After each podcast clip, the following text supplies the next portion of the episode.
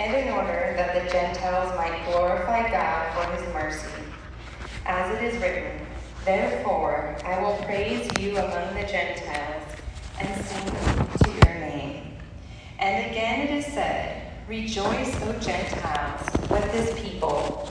And again, praise the Lord, all you Gentiles, and let all the peoples extol him. And again, Isaiah says, The root of Jesse will come, even he who arises to rule the Gentiles. In him will the Gentiles hope. May the God of hope fill you with all joy and peace in believing, so that by the power of the Holy Spirit you may abound in hope.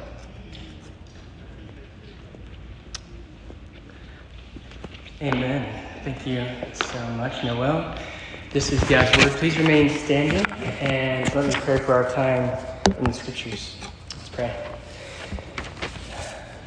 Father in heaven, God, thank you for this day. Lord, you are the maker of heaven and earth. You are the sustainer of every day and every breath. So, Lord, we're grateful on this Lord's Day to be able to acknowledge you and to praise you together as a body, as a church.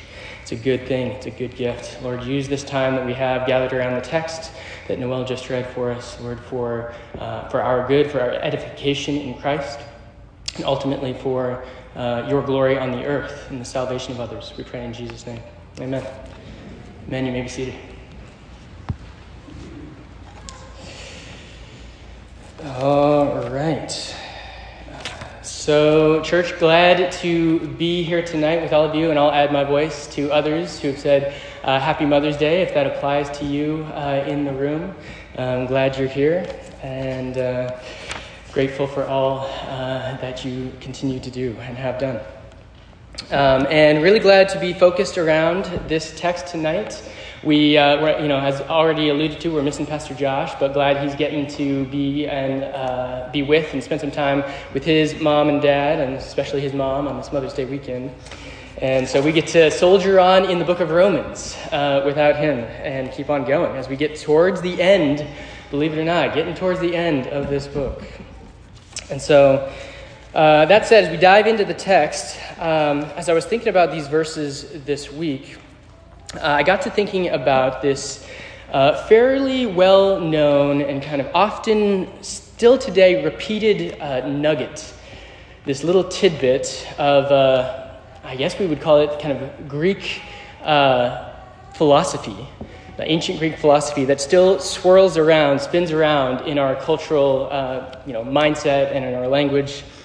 And it's this uh, little piece of Greek wisdom that says that for human beings, wisdom is inherently rooted to some extent in a person coming to know who they are. Person knowing who they are, just on, kind of on a personal level, but then also at, on like an existential level as a human being. Wisdom is found in knowing yourself. We can see, yeah, as that pops up on the screen there, that's the phrase know thyself.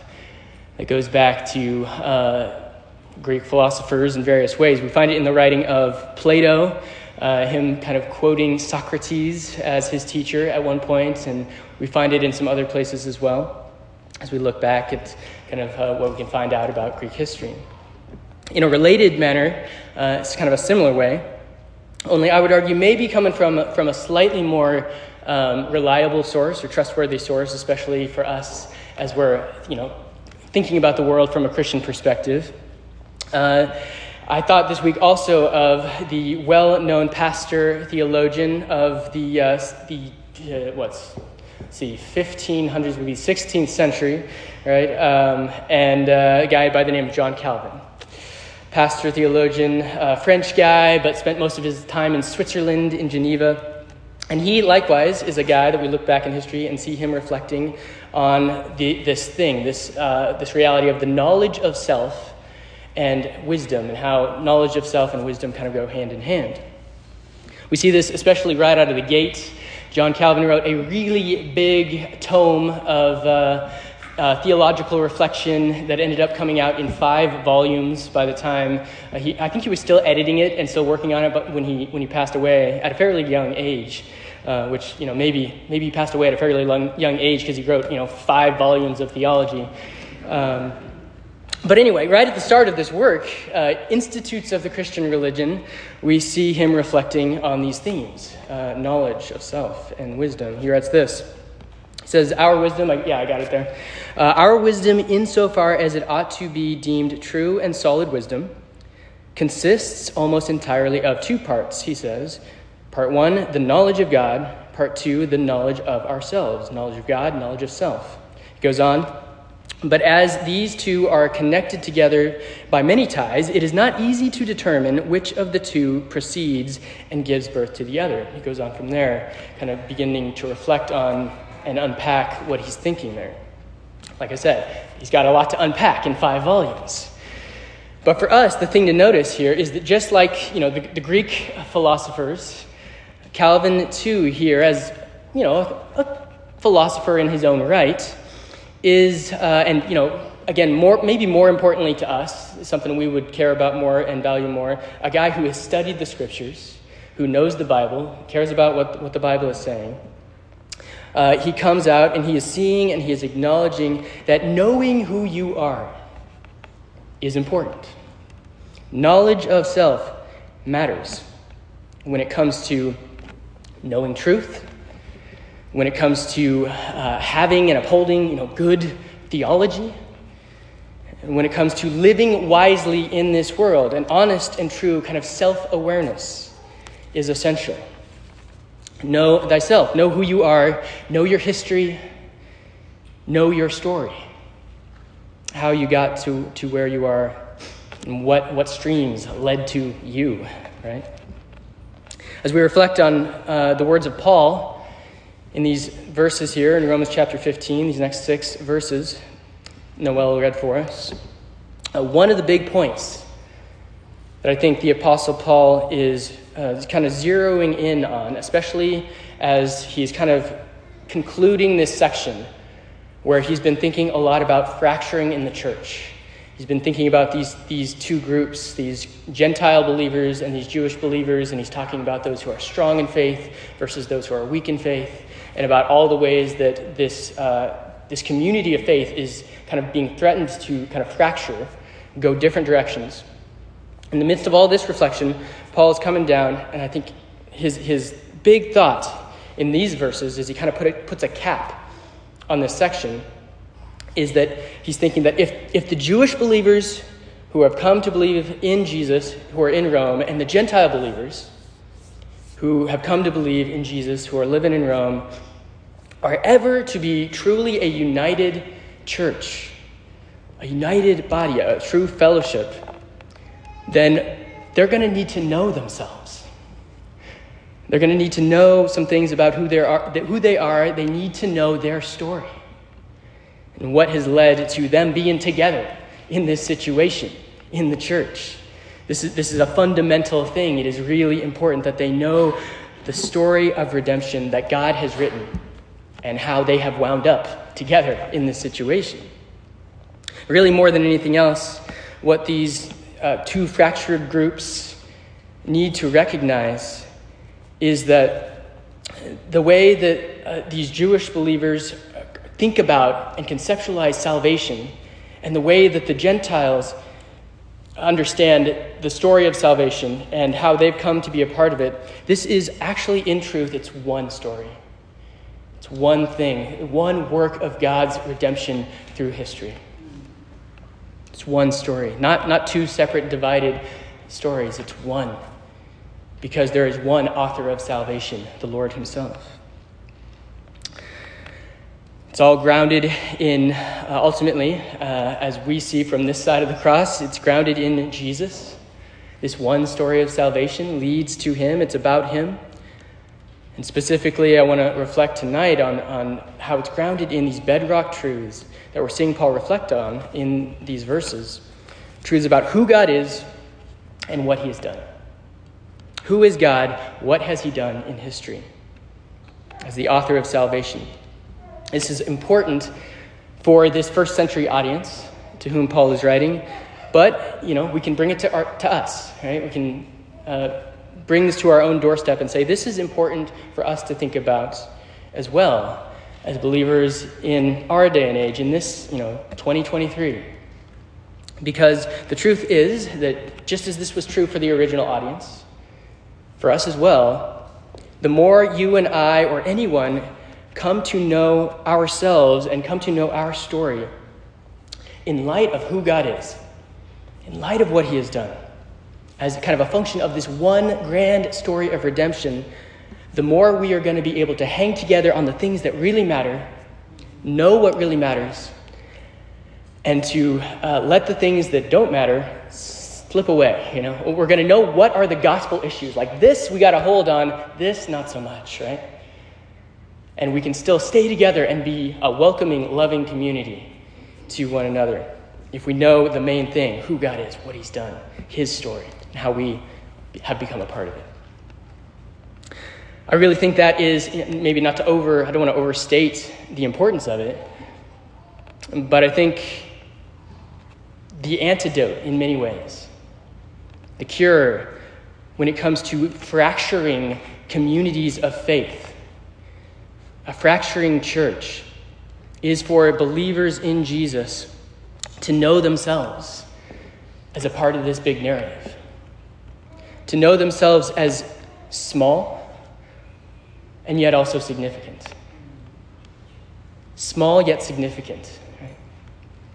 Uh, because we're a part of this, this grand story. I think, you know, I say small because, you know, we look at the testimony of the scriptures, we see scripture talk about how, you know, our life is, is a mist.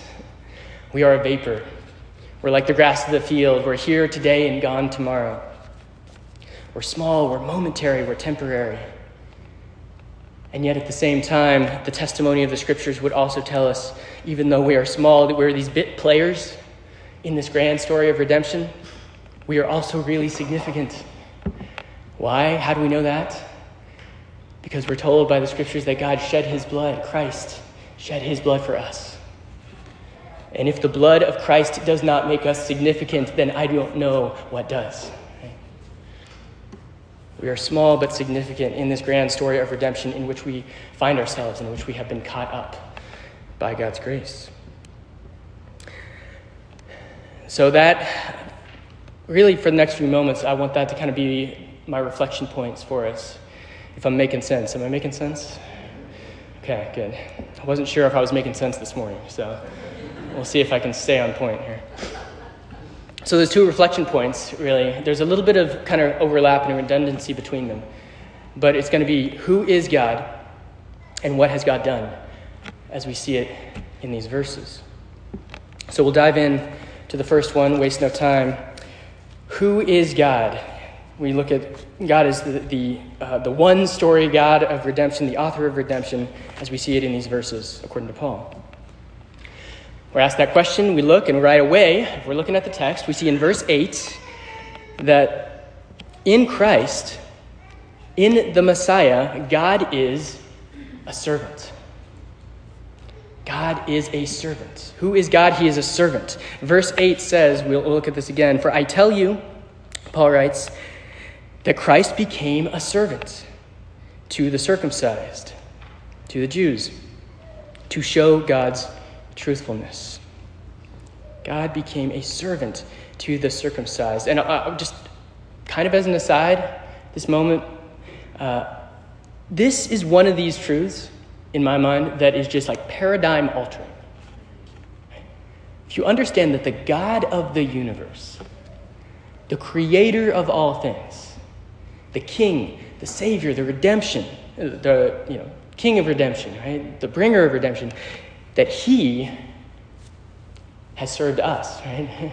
like, who should be serving who? We think, we think about, okay, I've just said all that about who God is. We should be the one serving him.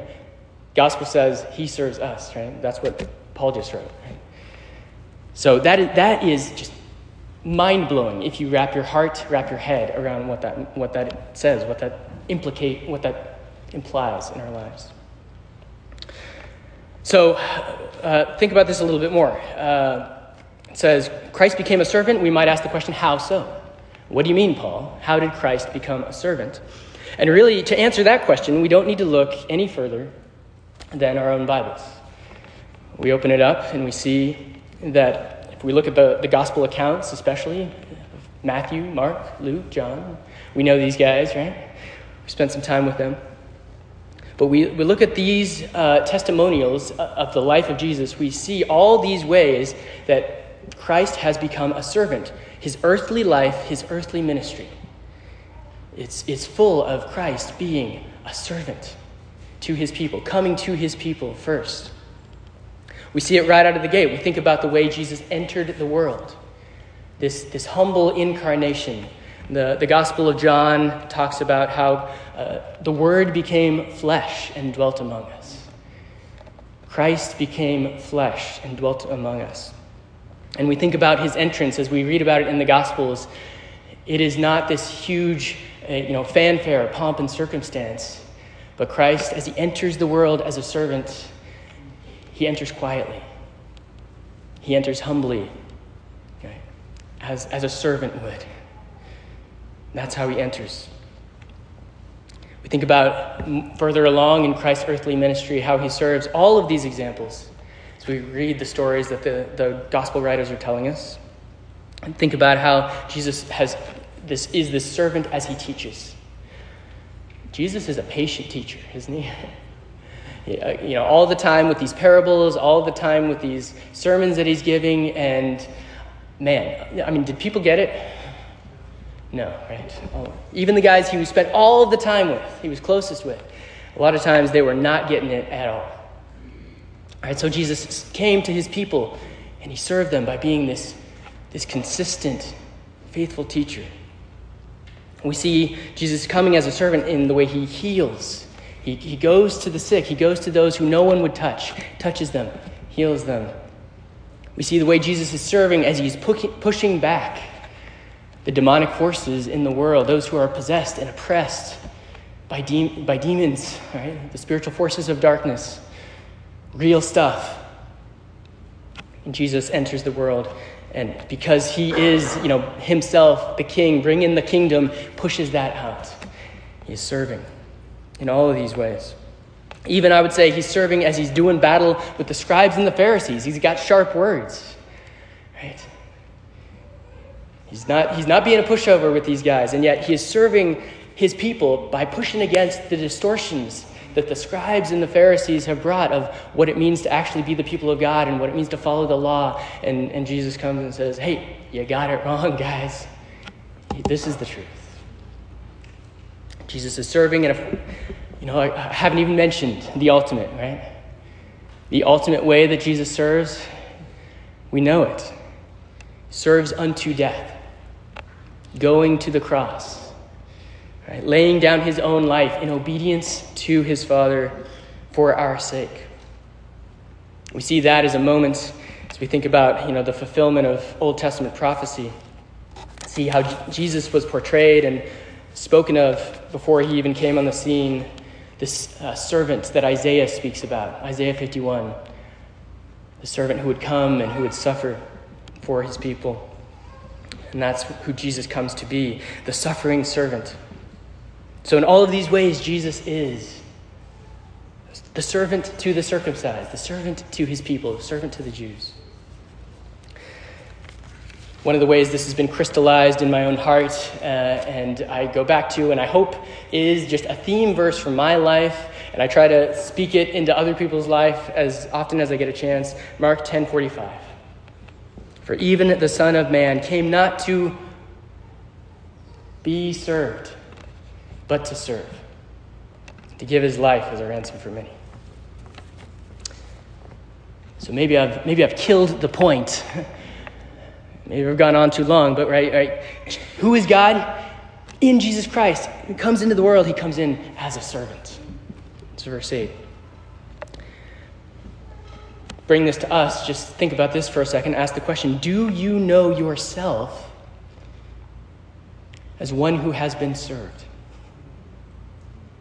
That you've been served by the King of the universe, that you've been served by God Himself. Has that, has that sunk in, you know, from the head to the heart? You've been served by the King of the universe. Hallelujah. It's incredible in this one story of redemption. Right? We think about this has really been a theme, how salvation has come into the world throughout this uh, letter to the Romans. And we see all the way back in Romans chapter 1, we think about the, the Jew and Gentile dynamic going on here. Right at the beginning, first chapter of the letter, Paul wrote, For I am not ashamed of the gospel, for it is the power of God for salvation. Right? This one story of salvation to everyone who believes, to the Jew first, but also to the Greek, also to the Gentiles. Hello? So it's one story, right? It's one story, and it's one God who serves. So, who is God? He is a servant. Uh, but secondly, I need, to, I need to keep moving here because I'm going to put you all to sleep. Are you asleep yet? Oh, okay. Uh, not only is he a servant, we also see in this text that uh, God is the source and sustainer of hope the source and sustainer of hope. We see this in the last uh, verse and a half of our text, verses 12, the last half of 12 and 13. Three times we see this word, this theme of hope pop up in these verses, starting with this designation that Paul, inspired by the Holy Spirit, gives to God. Right? The God of hope. Right? That is his name you know, we have many names for, for God. That song that we sang earlier talks about the names of God. Here, here's another one right here the, the God of hope. That is who our God is. And that speaks to this reality of God being the source, right? He's the, he's the source of hope because he's the God of hope. It is his. But not only that, he goes on from there. It talks about, Paul talks about in verse 13 how God fills us with hope and not just fills us, but he fills us to the extent that we abound, he says, uh, with hope. The hope that God himself has given. And that word abound, you, you could think also of the word kind of overflow. Thought of, um, you know, the, the image of this. Like imagine a, a big pitcher of, you know, I don't know, cool water or lemonade being poured into a tiny little cup. That, that's this picture of of overflowing, of abounding, right? God is the one, uh, the God of hope is the one with this huge pitcher of hope, and He's pouring it, right? And we've got this tiny little cup, and we're catching all we can, but it's splashing everywhere, right? If you have little kids, think about a, a little child trying to, like, you know, fill up their own milk cup, right? It's abounding, it's overflowing. And, that, and at least in the case of hope, that's a good thing. If it's milk all over the kitchen, maybe not so much. But if we're abounding in hope, hallelujah, right? Hallelujah. So, again, to kind of bring this to ourselves, to us today, an encouragement for us that I would, uh, I, I would need for myself and I would give to you this evening is hope in God, friends. Hope in God. There are lots of things that would have us hope in them but they are false hopes. Right? These are not things that we can ultimately hope in. These are things in the world that will let us down. You know, whether it's hope in, hope in a political leader, right? Hope, hope in, a, in a particular relationship to fill the longings of your soul. You know, hope in, think about Mother's Day, having children you know, like to, long, to, to fulfill. All these things that we can have hope in. But ultimately, these are not the thing. The calling of God's word, the calling of Scripture is to hope in God because He is the one who will never fail, who will never let us down, the one that our hearts were designed to be fulfilled by. Nothing else is like that. No one else is like Him to fulfill us. The God of hope. I think about this theme just a little bit longer, kind of meditating on it uh, as I did this week. You just think about how this theme kind of shows up in the Psalms in so many ways, rich ways. I thought of Psalm 30. The word hope itself isn't exactly mentioned, but I thought of uh, Psalm 30 in verse 5, where David, as the psalm writer says, Weeping may tarry for the night, but joy, he says, comes with the morning. Joy coming with the morning, to me, that's a picture of hope, right? Light dawning, the sun coming up. Hope. Hallelujah. Think also of Psalm 42. It's uh, one of these psalms that's attributed to the sons of Korah.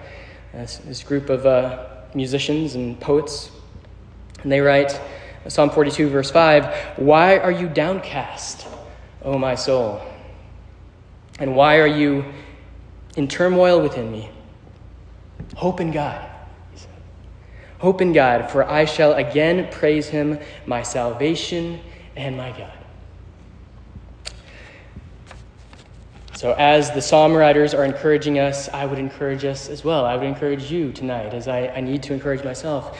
Put your hope in the God of hope, the God who is writing that one story of salvation and who has caught you up into it. Right? So, who is God? God is a servant to his people, he is the source and sustainer of hope. both of these kind of flow out of and function as a part of this, you know, this one story that God is writing and us being a part of it. But it leads us to that, that second big major point, reflection, which is the question of what has God done? As we think about God being the author of this story, what, what has God done in such a way that, that we should have hope, that we should have peace and joy, and these things that get talked about in verse 13? And there's a lot of ways that we could answer that question. What has God done? A lot. God has done a lot of stuff. But the one answer I want to give to that tonight is that God has kept his word. God keeps his promises. He has been faithful to what he has said he would do. He, can, he has done, right? And is continuing to do. We see this reality, I think, all over the verses that we read, and we see it in two specific ways. First, we see that God, how God has kept his word to the people of Israel in particular, starting with the patriarchs, as we see in verse 8. But then, secondly, we see how God has kept his word and been faithful to promises made even to the Gentiles, to all people, to all nations. We see that especially in verses 9 through 12, where we see these four quotations that are given, pulled, pulling from the Old Testament. So let me just briefly, I'll try not to make, uh, make too long of this I feel like I have lots of points. I got my points have sub points, and are you lost yet? are you done? Right. Uh, so yeah, sub point two A here. Uh, what has God done? He has kept His promises to the patriarch, patriarchs. Right, verse eight. We see this. Let me read it again. Famous. For I tell you that Christ became a servant to the circumcised to show God's truthfulness in order to confirm the promises given to the patriarchs. You know, I, I assume this is in this room that most of you guys, if I ask, who are the patriarchs, most of you would have an answer to that. Patriarchs? Man, I have bad ears. I heard lots of mumbling but I don't know if I heard the right answer. But that's probably my ears. It's probably not what you said. So, so who's one of them? Abraham. Abraham. There it is. Okay, my ears are working now. Abraham, Isaac, Jacob, right? These guys are the patriarchs, the, the big three, we might say. And we see, especially uh, just focusing in on Abraham for the moment, he's the first one, right? The, the covenant that God makes with Abraham is kind of this pivotal moment in the story of redemption and how that then gets, uh, gets kind of repeated and teased out again and again and again and expanded and clarified throughout the whole Old Testament, one to the next, as the story is being told. We see, you know, the original call of Abraham in Genesis 20, and we see the covenant that God makes in Genesis 17, and then we see this reiteration of the promises and the expansion of them in Genesis 22, and just on and on, this, this covenant that God makes with Abraham. And uh, it, if I have just a second, I know I'm, I'm like playing with borrowed time here, but like to, to just geek out. When I was in seminary, I like I was trying to think of a way of how can I like really crystallize, you know, the covenant of Abraham in my head in terms of like what all is involved in that covenant. And I came up with four P's. Four P's, not five, four. So I, I love alliteration, right? So four P's. The, the, the, covenant with Abraham is four things, right? He got, Abraham is promised people. God says he's going to make of him a great nation. Abraham is promised a place. The Lord, you know, the Lord says, I will, I will make a home for you. I will give you a land. God promised him his presence, Right? I will go with you. I will be with you as your God wherever you go. And then he, he promises him a purpose. He says, so that you will be a blessing. I will go with you. I will bless you so that you will be a blessing, right? So the, that, that's the covenant. It's, the people, the place, the personal presence of God and this purpose. The covenant of Abraham. And what we see, you know, not only does it start in, in Genesis, all throughout, as I said a moment ago, the whole Old Testament, God remains faithful to what he said to Abraham, to all the patriarchs. And it's not because they were like killing it, right? It's not because these were awesome guys. It was because God was faithful to his word. He kept his word, he kept his promises. But God wasn't done, right? Keeping his word to his people, he also included and is keeping his word and is faithful to Gentiles. yes, yay. Most of us probably uh, yeah, resonate with that, unless you have a Jewish heritage, with, uh, which, if you do, hallelujah. But, uh, but Gentiles too, we see starting in verse 9, Christ became a servant to the circumcised, he says, for two reasons. But uh, let's see, verse 9. Uh, so, first, the promises given to the patriarchs, and, but then verse 9, and, and in order that the Gentiles might glorify God for his mercy. And what we begin to see in these four quotations that are kind of encapsulated in verses 9 through 12 of the text here is that, in my mind, what we see here is an escalation of God's faithfulness to the nations, all people. So, look at the, what do you mean, Bryan? You've lost me. Okay, so verse 9b, the second part. Paul is pulling in these Old Testament quotes. The first one is Psalm 18, verse 49. Paul says, As it is, as it is written, Therefore, I will praise you among the Gentiles and sing to your name. So if we take the I there as someone who is, you know, an Israelite, you know, a faithful uh, Israelite, therefore I will praise you among the Gentiles and sing to your name, sing to God's name. What we see there is that uh, the Gentiles here are getting to witness the praise of God, the worship of God. Because there is someone who is a faithful Israelite who is uh, who is singing the praises of God among them, right? So there's, there's, a, there's a witness there. But it escalates. Verse 2, verse 10, sorry, uh, uh, example 2, it says, And again it is said, Rejoice, O Gentiles, with his people. And so we've gone from kind of a witness here to now the Gentiles are called to get involved with the people. They're called to rejoice here. So there, there's an escalation. Again, verse 11, we go on. And again, praise the Lord, all you Gentiles, and let all the peoples extol him. That's Psalm 117, verse 1. And here now, like the people of Israel have dropped out entirely. And it's, and it's a direct call to the Gentiles to praise the Lord themselves. So they're they're getting more involved here. And, and not only that, there's this reference to all people? And then finally, the final escalation here, verse 12. And again, Isaiah says, The root of Jesse will come, even he who arises to rule the Gentiles. In him, Paul writes, in him will the Gentiles hope. So essentially, by the time we get to this, this last Old Testament quotation, the Gentiles are all in. They are fully engaged in this covenant story because their hope is in him. Their hope is in the God of Israel. Their hope is in the root of Jesse, who ultimately will become, right? Jesus will fulfill that prophecy and become that root of Jesse. We see that Jesus, uh, the Gentiles will be ruled by, right? The, the reign and rule of God will be over the Gentiles. So they are all in now. And that that is God keeping his promise, right? We, we see God keeping his promise as we flow into the New Testament and by the time we get to what Paul is writing here in Romans, to bring us full circle, what we see is that God has kept his, his promise and his word that the Gentiles would be all in. Because Paul is writing to a church that is largely Gentile believers. So, this word that the Gentiles, you know, in you, in him, the Gentiles will hope, the fact that there's a church in Rome is a fulfillment, right?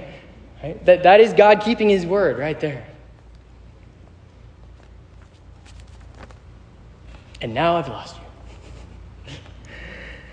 But this is, this is the reality. This is God's faithfulness, right? The one story that God is writing.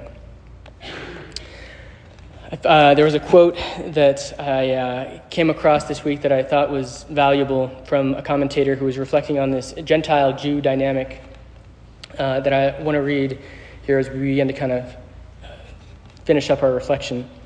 Uh, and uh, this, this commentator says this about this one story. He says, It is not that God has done one thing for Jews and another thing for Gentiles. No.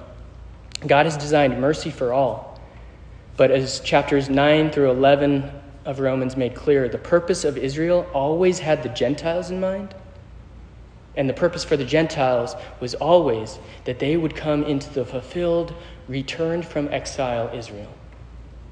And this, indeed, is what all of these scriptural rotation, uh, quotations are pointing us towards. That's what Paul is saying.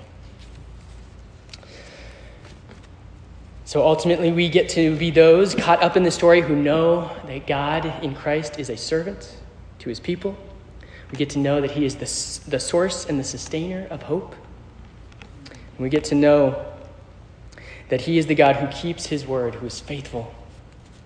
He is the, the promise keeper. And verse 13, to close us off, I think is really, it's kind of this wish, prayer, benediction and because all of this is true, Paul ends with this. He says, You know, may the God of hope fill you with all joy, peace, and believing, so that the power of the Holy Spirit, I'm sorry, so that by the power of the Holy Spirit you may abound in hope.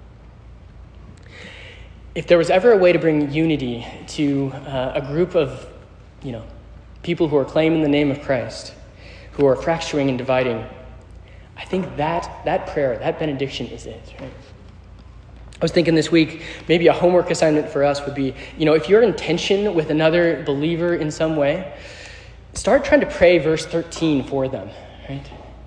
Pray that the God of hope would fill that person, whoever you're in tension with or struggling with, with joy, all joy and peace in believing, so that by the power of the Holy Spirit, that they may abound in hope.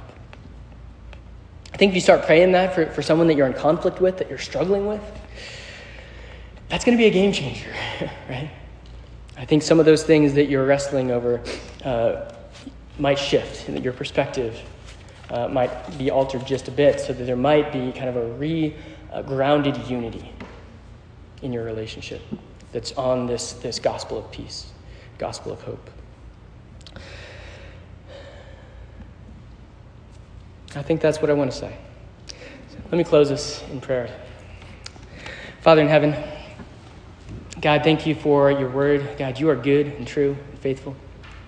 And Lord, it is so good that you have remained uh, true to your word. And because of that, you have caught us up in this grand narrative, this, this good story. Lord, fill us with your hope in light of your truth, we pray. In Jesus' name. Amen. Hey, let's sing.